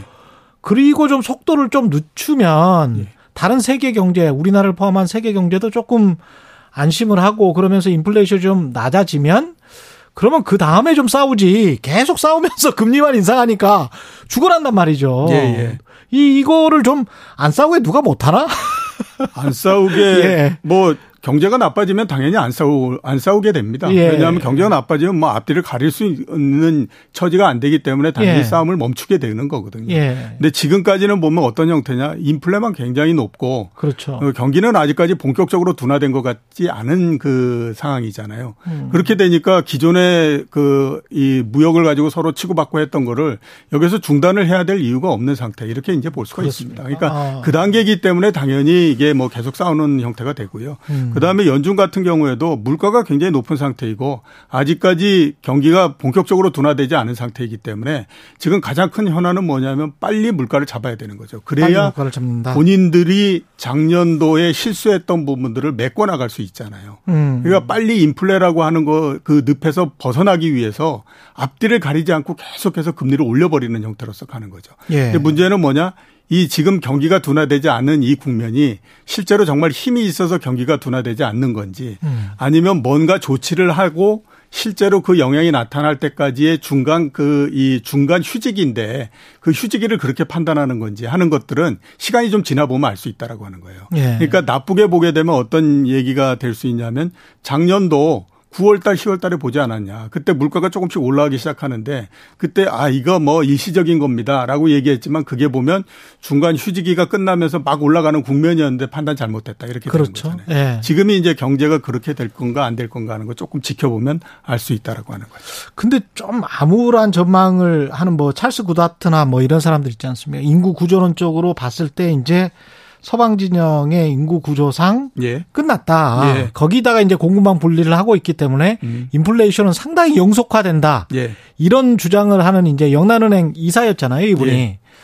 이런 학자들의 의견에 관해서는 어떻게 생각하세요? 끝났다. 그러니까 굉장히 예. 높은 성장은 끝났다라고 예. 하는 거는 저는 저도 천상 그, 음. 그 동의를 합니다. 왜냐하면 뭐 어떻게 보면 이제서부터 그렇게 높은 성장을 하기가 어렵거든요. 할 수 있는 동력도 별로 없고 예. 그다음에 할 수 있는 지역도 별로 없는 상태잖아요. 예. 모든 많은 선진국들이 다 경제가 성숙 단계에 들어가 버렸기 때문에 당연히 보면 경제 성장률이 굉장히 낮아지는 거니까 고도의 성장 아주 높은 성장을 하던 국면은 끝났다라고 하는 거는 맞다라고 봐야 되는데요. 음. 그렇기 그런데 뭐 공급망이 이렇게 하기 때문에 높은 인플레이션이 된다. 이거는 또 제가 봤을 때 그건 아닌 것 같아요. 그건 아니다. 생각이 듭니다. 왜냐하면 예. 일단 성장이 낮아지 고 뭐 그다음에 고령화가 됐건 어쨌든 아무튼 음. 성장이 낮아지고 수요가 떨어진다라고 하는 건 그건 물가를 높일 수 있는 요인이 안 되는 거죠. 그렇죠. 그렇죠. 그러니까 뭐 네. 공급의 문제도 있지만 물가가 올라가기 위해서는 수요의 음. 문제도 있어야 되는 거거든요. 근데 성장이 나빠지고 아, 떨어지고 한다라고 하는 건 수요가 떨어진다라고 하는 거기 때문에 그런 상태에서는 물가가 계속해서 높아지거나 그러기는 어렵다라고 봐요. 중국이 사실은 경기 침체가 되면 전 세계 인플레이션의 둔화 효과가 분명히 나타난다 이렇게 분석도 하더라고요. 예, 그렇죠. 예. 그 아니 한번 따져보면 그렇지 않습니까? 지난 20년 동안 경제가 조금만 나빠지면 다 디플레이션 난다고 막 난리를 쳤었는데. 지난 20년 동안 예. 디플레이션 이야기 했어요. 그런데 어느 날 갑자기 굉장히 오랜 시간 동안에 걸쳐서 인플레가 된다. 이거는 또뭐 음. 그게 진짜 맞는 얘기일까? 이런 생각이 많이 드는 거죠. 우리 그 올해 이제 하반기 그리고 내년 상반기까지 환율 금리 예. 오랜만에 나오셨으니까 전망 그다음에 실물 경제까지 예. 전망을 좀 해 주십시오. 일단 뭐 환율은 계속해서 말씀드렸던 것처럼 일단 1,400원은 조금 한 번은 넘어보지 않을까라는 생각이 들고요. 예. 그다음에는 조금 안정이 되지 않을까라는 생각이 들거든요. 예. 그런 정도로서 해석할 수 있을 거고. 금리 같은 경우에는요. 많은 분들이 그런 얘기들을 하십니다. 있습니다. 지금 인플레가 굉장히 높아서 금리를 계속 끌어올리기 때문에 이런 건데 이제 인플레가 조금 둔화되고 그다음에 이 물가 이 금리 인상을 좀 그 약화시키게 되면 그다음서부터 금리가 내려올 거다. 그리고 계속 인하를 할 거다 이런 얘기를 하지 않습니까? 예. 저는 그렇게 생각하지 않습니다. 음. 그러니까 지금 금리가 올라가는 거는요. 비정상이 정상이 되는 과정이에요. 음. 2000년서부터 따져 가지고 2021년도까지 22년 동안에 걸쳐서 우리나라의 평균 10년물 국채 수익률의 평균이 얼마냐면 3.8% 정도였습니다. 아. 그러니까 그 20년 동안의 평균이 3.8%라고 하는 거는 대략 보게 되면 3.8% 정도가 우리나라에 맞는 금리다라고 봐야 되는 거죠. 음. 왜냐하면 2000년서부터 2010년도까지는 5%를 넘었었고요. 예. 그다음에 2011년서부터 2021년도까지는 2% 정도였거든요. 음. 그러니까 그거를 모두 다 평균해서 보면 아, 그 평균 정도가 우리가 맞을 것 같다라는 생각이 들거든요. 지금이 그런 정도 수준입니다. 그러네요. 그러니까 지금까지 네. 금리가 올라가고 이랬던 부분들은 그 너무 낮게 아무튼 비정상적으로 너무 낮게 만들었던 금리가 정상으로 가는 과정이기 때문에 음. 지금 정도가 정상이 됐다라고 하게 되면 그 다음서부터는 정상이 된 수준에서 왔다 갔다 하는 정도 이렇게 된다라고 봐야 되는 거잖아요. 음. 그러니까 그런 측면에서 봤을 때는 일단 제가 생각하기에는 이제 뭐 금리나 이런 부분들이 여기서 크게 낮아지거나 그러지 않는다라고 그럼 미국이 연말에 4% 정도 되면 예. 우리는 어느 정도 예상하세요? 우리나라는 기준금리로 따졌을 때 3% 정도 되고 3% 예, 10년물 국채 수익률로 봤을 때는 일시적으로 4%까지 갔다가 음. 한 3.5에서 4% 사이에서 계속해서 머물러서 앞으로 상당히 오랜 기간 동안에 걸쳐서 거기에서 머물러 있다. 이렇게 이제 봐야 돼요. 그럼 기업들의 채권 시장이랄지 이런 것들은 어떻게 보십니까? 한계 기업들 같은 경우에 버텨낼 수 있는 정도의 수준입니다. 일부 한계 기업들 같은 경우는 굉장히 어려울 수 있다라고 봐야 되는 거죠. 근데 예. 그런 쪽은 또 보면 뭐 회사채를 발행을 해가지고 이렇게는 접근을 못하는 형태니까. 아, 그렇죠. 예. 대출을 받아야 되니까. 예. 주식하고 부동산 시장의 자산 가격과 관련해서 잠, 잠깐만 언급을 해주시면. 주식 시장은 뭐 내년도 상반기 모두 다 음. 지날 때까지도 2,300에서부터 2,600 사이의 박스권을 벗어나기는 굉장히 어렵다라고 보셔야 될 것 같고요. 어디서부터 어디까지의 박스권? 2,300에서부터 2,600 포인트. 2,300에서 2,600 정도. 예. 그다음에 예. 그 부동산 시장 같은 경우에는요. 예. 이제는 상당히 좀 떨어진다라고 봐야 됩니다. 어. 1년 전에 제가 이 최강 시사의 그 그렇죠. 그 추석 특집에 나와서 말씀드렸는데 맞아요. 예. 서울 지역 그 실거래가 기준으로 30에서 40% 떨어진다. 음. 그렇게 되지 싶습니다. 근데 1년 전에는 뭐 긴가민가 반신반의하셨던 분들이 많은데 예. 점점 이제 그때가 맞았구나. 예, 그렇죠. 예, 최강 시사 자주 애청해 주시고요. 예, 여기까지 듣겠습니다. 이종우 이카노미스트였습니다. 고맙습니다. 예, 고맙습니다. 예, KBS 일라디오 최경련의 최강 시사 2부는 여기까지고요. 예, 박인수 이동원이 함께 부른 향수 들으면서 3부에서는 김경일 아주대학교 심리학과 교수 강유정 영화평론가와 함께 아, 영화와 심리 추석 연휴 영화로 힐링하는 방법 함께 알아보겠습니다.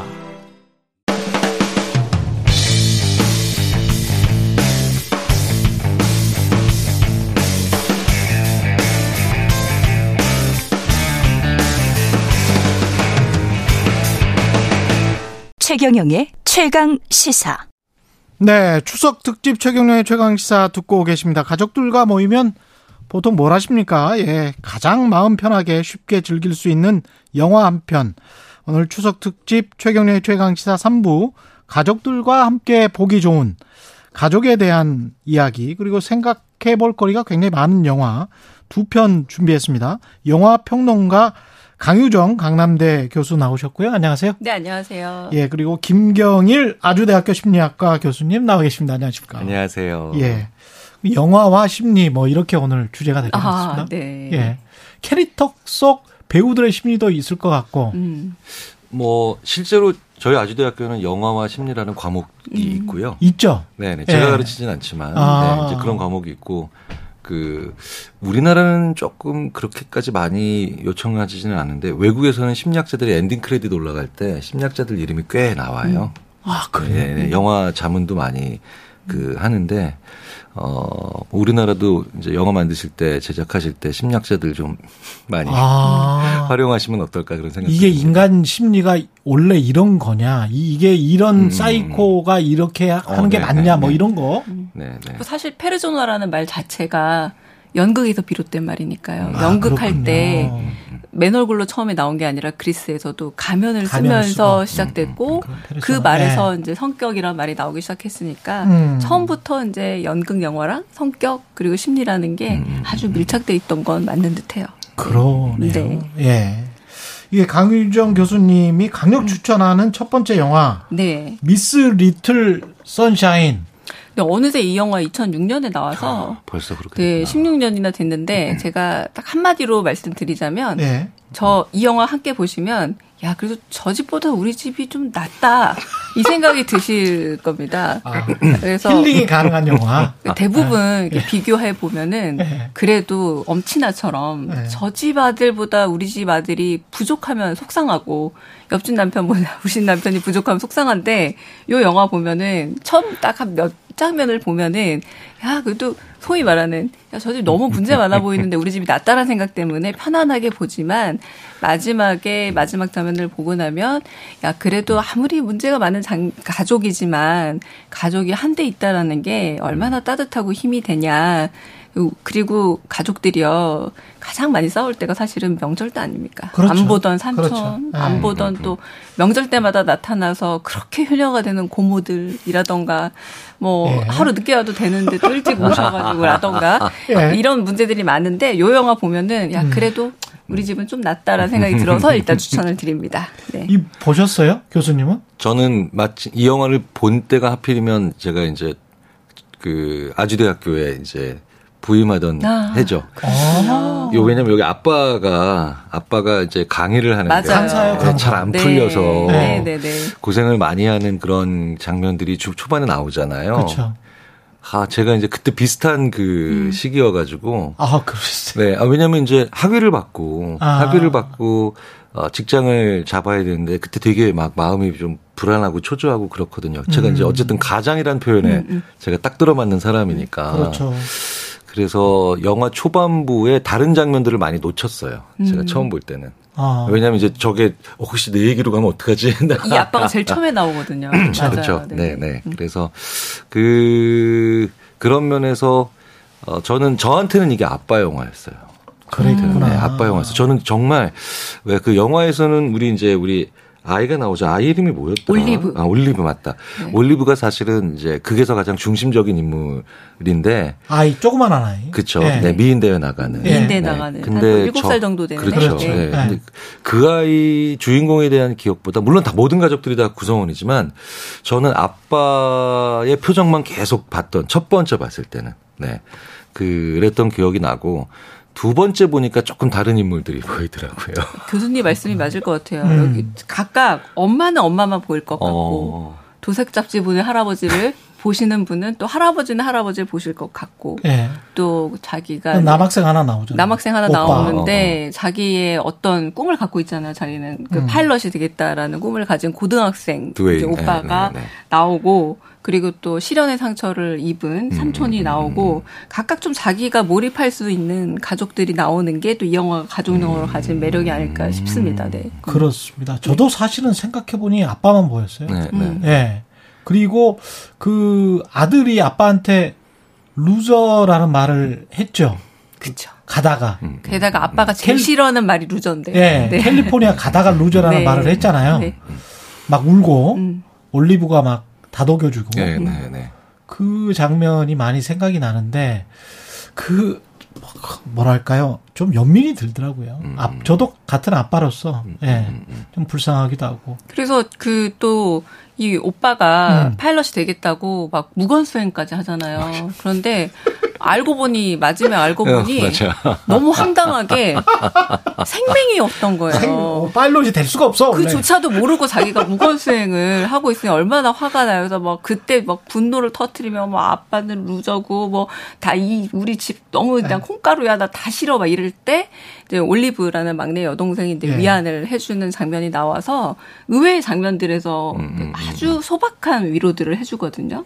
이런 위로들도 재밌고 이 영화 배경이 엘버커키라는 곳에서 어. 그러니까 뉴멕시코의 굉장히 좀 시골 동네 그렇죠. 같은 곳에서 네. 캘리포니아로 가는 1박 2일 차 안에서 벌어져요. 그렇죠. 음. 근데 우리도 지금 아마 곧 아니면 지금 차 안에 계신 분들도 계실 텐데 그 가족 여행이라는 게 어쩔 수 없이 좁은 차 안에 긴 시간을 갇혀 있어야 되잖아요. 음. 그러다 보면은 싸움이 있을 수밖에 없습니다. 쓸데없는 대화 하, 그렇죠. 할 수밖에 없고 그러다 보면 너 이번에 중간고사인데 어떻게 뭐 준비 잘 했니? 뭐 대학 입시인 아. 그러니까 그 과정을 고스란히 보여주는 이런 장면들이 너무 사실은 와닿고요. 그렇죠, 그렇죠. 그래서 이 1박 2일을 여행한다라는 것 자체가 우리한테 조금 낯설어요. 음. 그렇게까지 뭐 길게 여행할 네. 우리한테는 그렇게 뭐 아무리 뭐 제주도까지 간다고 하면 배 타고 갈지 모르겠지만 네. 근데 그런 것에 좀 낯설음이 있지만 어 그래서 그런 면에서 배, 결국은 한 차를 타고 간다라는 약간 오래된 비유이긴 한데 가족은 그런 거구나라는 생각도 들고 이 마지막에 무대에 올라가서 막 춤을 추는 음, 가족들이 음, 나올 음, 때는 음. 결국 흥겹게 끝나서 또 따뜻한 영화이기도 합니다. 그 긴 시간 차 안에서 서너 시간이라도 어떻게 아이스 브레이킹을 해야 되고 가족 간의 사실은 대화가 단절된 가족도 많지 많이 있지 않습니까? 그 상황에서 그 먼저 그래도 어른이 어떤 심리를 알고 어루만져 주면서 뭐 다가가야 될 것 같은데 어떻게 해야 될까요? 그런 측면에서 좀 설명을 해주시고 그 loser라고 그 느껴질 때 있잖아요. 가족들이 음, 음. 아들 딸들이 서로 뭐 성적이 안 나와서 또는 아빠가 뭐 승진을 못해서 이럴 때 어떻게 보듬어 안, 안을 수 있는 것들 뭐 이런 방법들은 없을까요? 그 영화 초반부에 예. 저는 계속 아빠가 기억나니까 음. 예. 그 아빠 이제 왜 자살 시도를 해서 병원에 있다가 이제 온 삼촌이 예. 이제 그 어, 비행학교에 가겠다라고 생각을 하는 그 자기 조카죠. 네. 남자 조카 이제 키가 큰 그 드웨인이랑 같이 대화할 때 막 이제 뭐 아빠가 막 계속 약간 좀 그 약간 억압적이라기보단 권위적이고 자기 주장이 강하고 막 이러면서 엄마랑 다투는 장면을 보면서 음. 아빠가 계속 그 어떤 얘기를 하니까 삼촌이 그 조카한테 야 너 어떻게 버티고 사니 음. 막 이런 대사가 있어요. 음. 어 가르친다라는 게 사실은 부모가 자녀에게 가르쳐 줄 수 있는 것이 의외로 보여줄 수 있는 건 많은데 가르쳐 줄 수 있는 건 의외로 많지 않거든요. 음. 저는 제가 지금도 네. 제 부모님한테 가르침 받았어야 되는데 못 배운 건 삶에 대한 태도나 가치관이나 사실 이런 것보다 음. 손톱 깎는 거, 음. 발톱 깎는 거, 신발끈 묶는 거, 사실 이런 거를 더 많이 배웠어야 되고, 음. 어, 그냥 그 사람이 사는 걸 보면서, 아, 내 부모는 이렇게 사는구나, 라고 생각을 어, 하는 게 더 좋았죠. 제가 지금도 발톱을 잘 못 깎아요. 음. 그렇습니까? 네, 왜냐하면 아. 이, 이 이걸 못 배운 거예요. 음. 아. 신발끈을 잘 못 묶어요. 물론 다른 많은 걸 가르쳐 주셨지만 제가 살아가면서 어 제일 불편한 건 그런 것들이더라고요.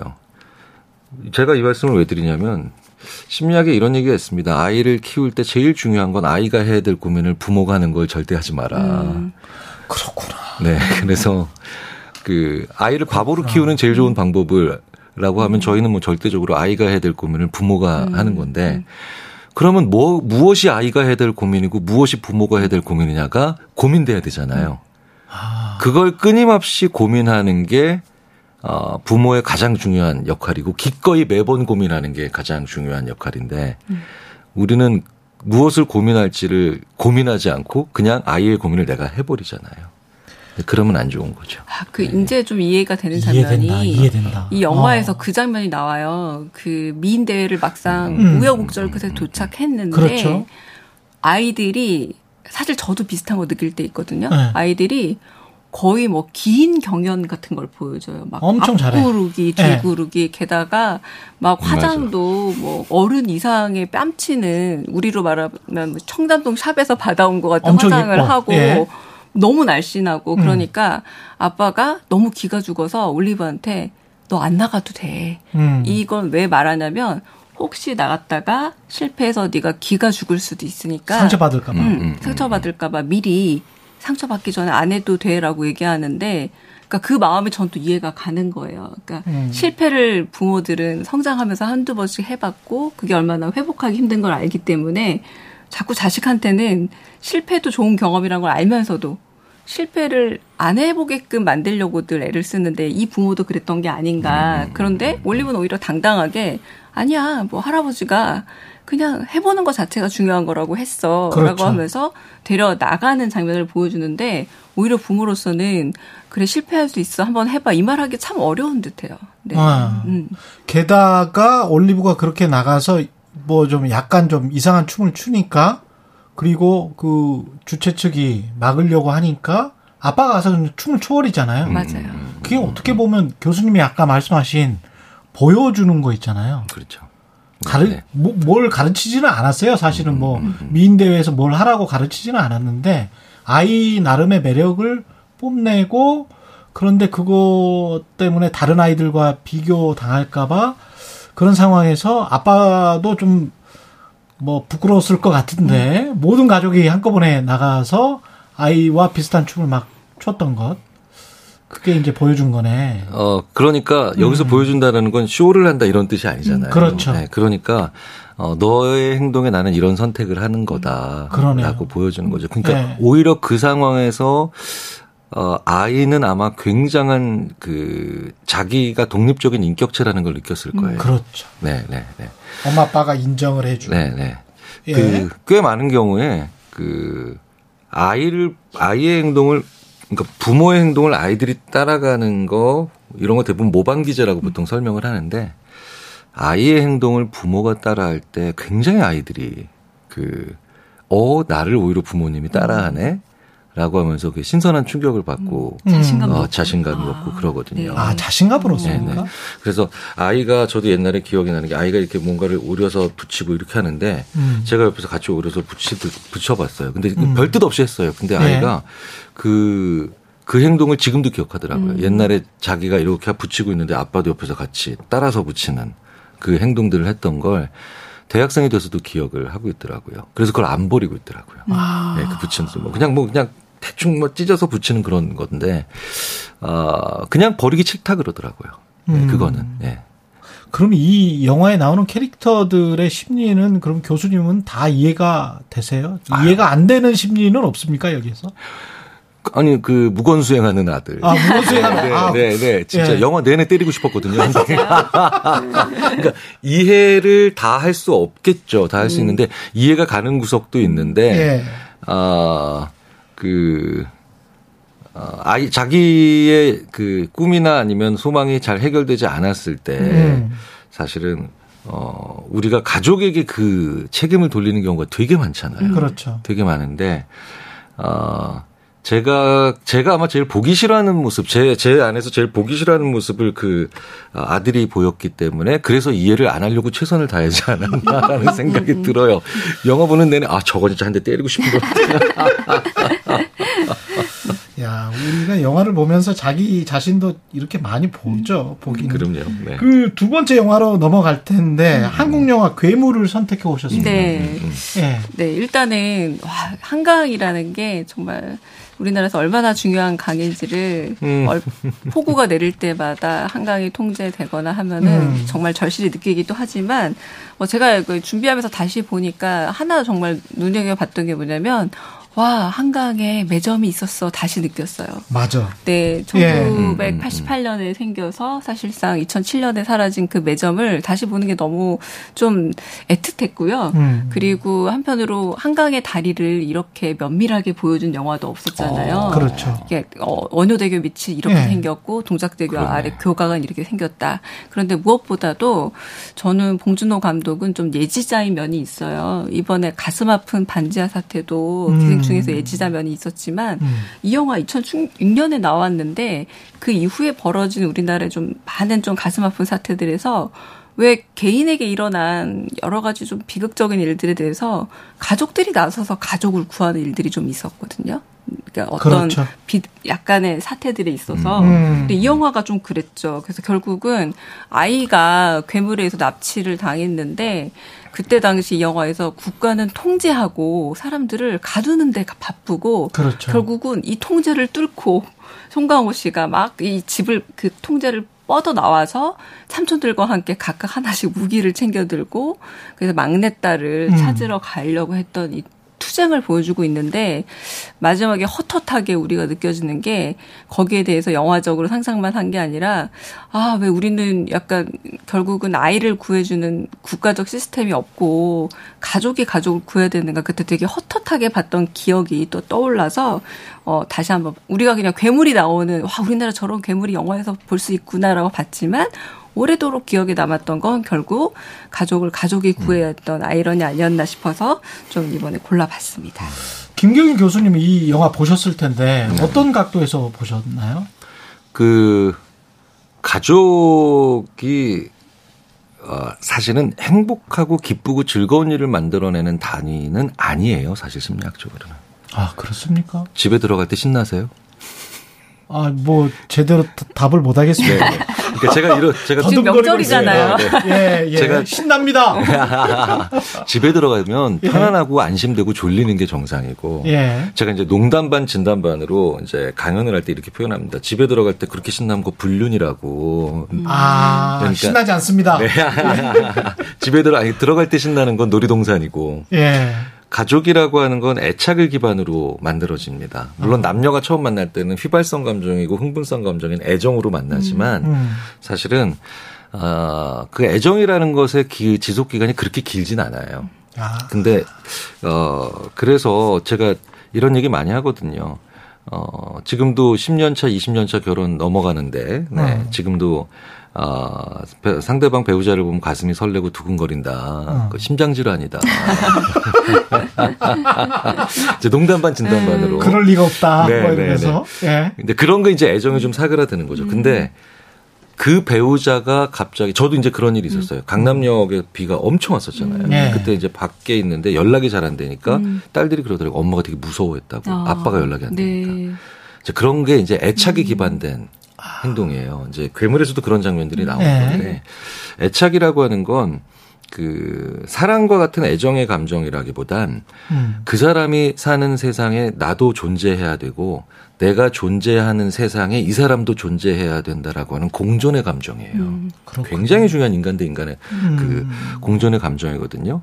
그러니까 그 공존의 감정은 가장 가장 무언가를 유지하게 만드는 그 핵심이거든요.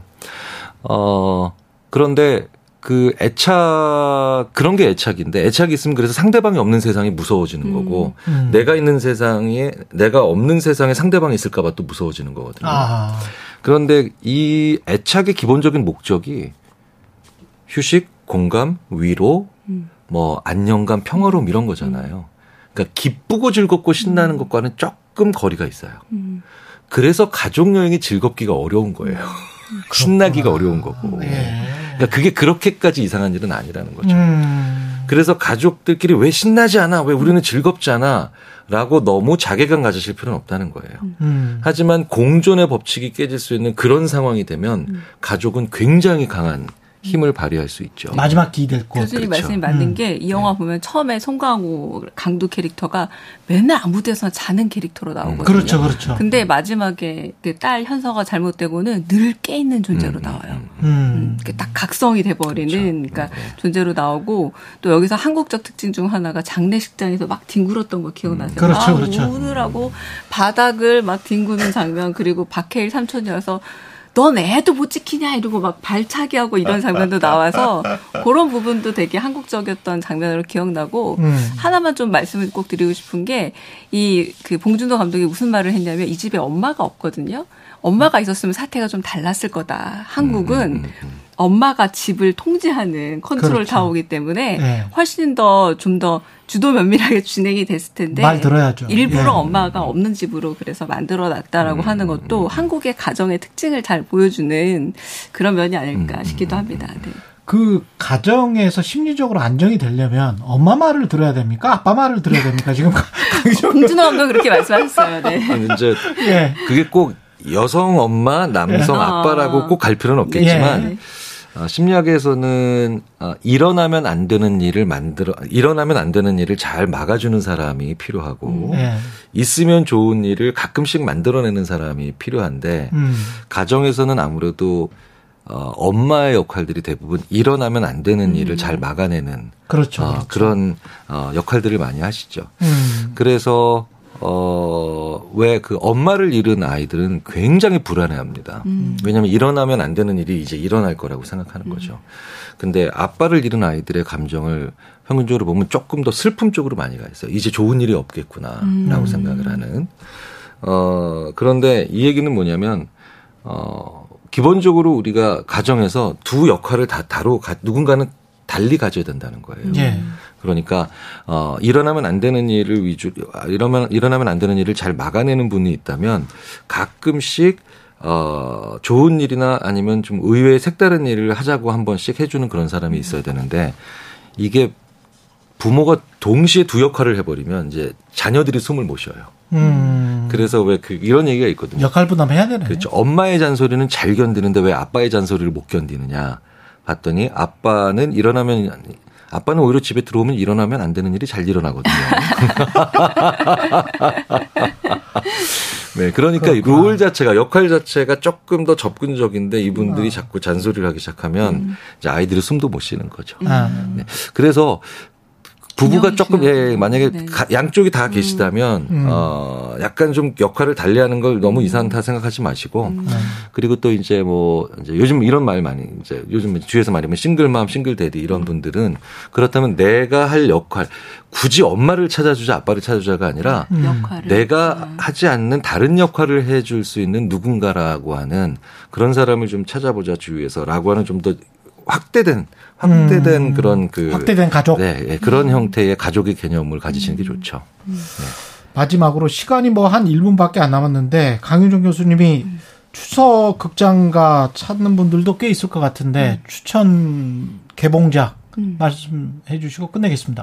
뭐 이번에 추천 그러니까 개봉작이 아주 많지는 예. 않아요. 그래서 오히려 이제 OTT에 많은 음. 영화들이 좀 개봉을 기다리고 있는데 어. 윤종빈 감독이라고 그, 그 범죄와의 전쟁 기억나시죠? 음, 예. 그 영화 그 개봉했던 감독이 어 OTT에 수리남이라는 연작을 수리남. 네 9월 9일에 열어서 이제 6, 부작짜리 드라마거든요. 예. 그것도 한번 보시면 어떨까 싶기도 하고 음. 공조라고 이제 두 번째 음. 연작 공조 2? 네, 그게 또 개봉을 해서 그 극장가를 찾아가 보셔도 괜찮지 않을까라는 생각이 들기도 예. 합니다. 네. 아무 생각 없이 뭐 공조 투, 네. 예. 예. 네, 둘 다 조금 가볍게 보실 수 있는, 네. 예, 그렇게 한번 보도록 하겠습니다. 예, 네. 강유정 교수님 수고해 주셨고요. 그다음에 네. 김경희 교수님이었습니다. 고맙습니다. 네, 감사합니다. 예, 루더 밴드로스의 Dance with My Father 들으면서 9월 9일 금요일 KBS 1라디오 추석 특집 최경영의 최강시사 마치겠습니다. 고맙습니다. child.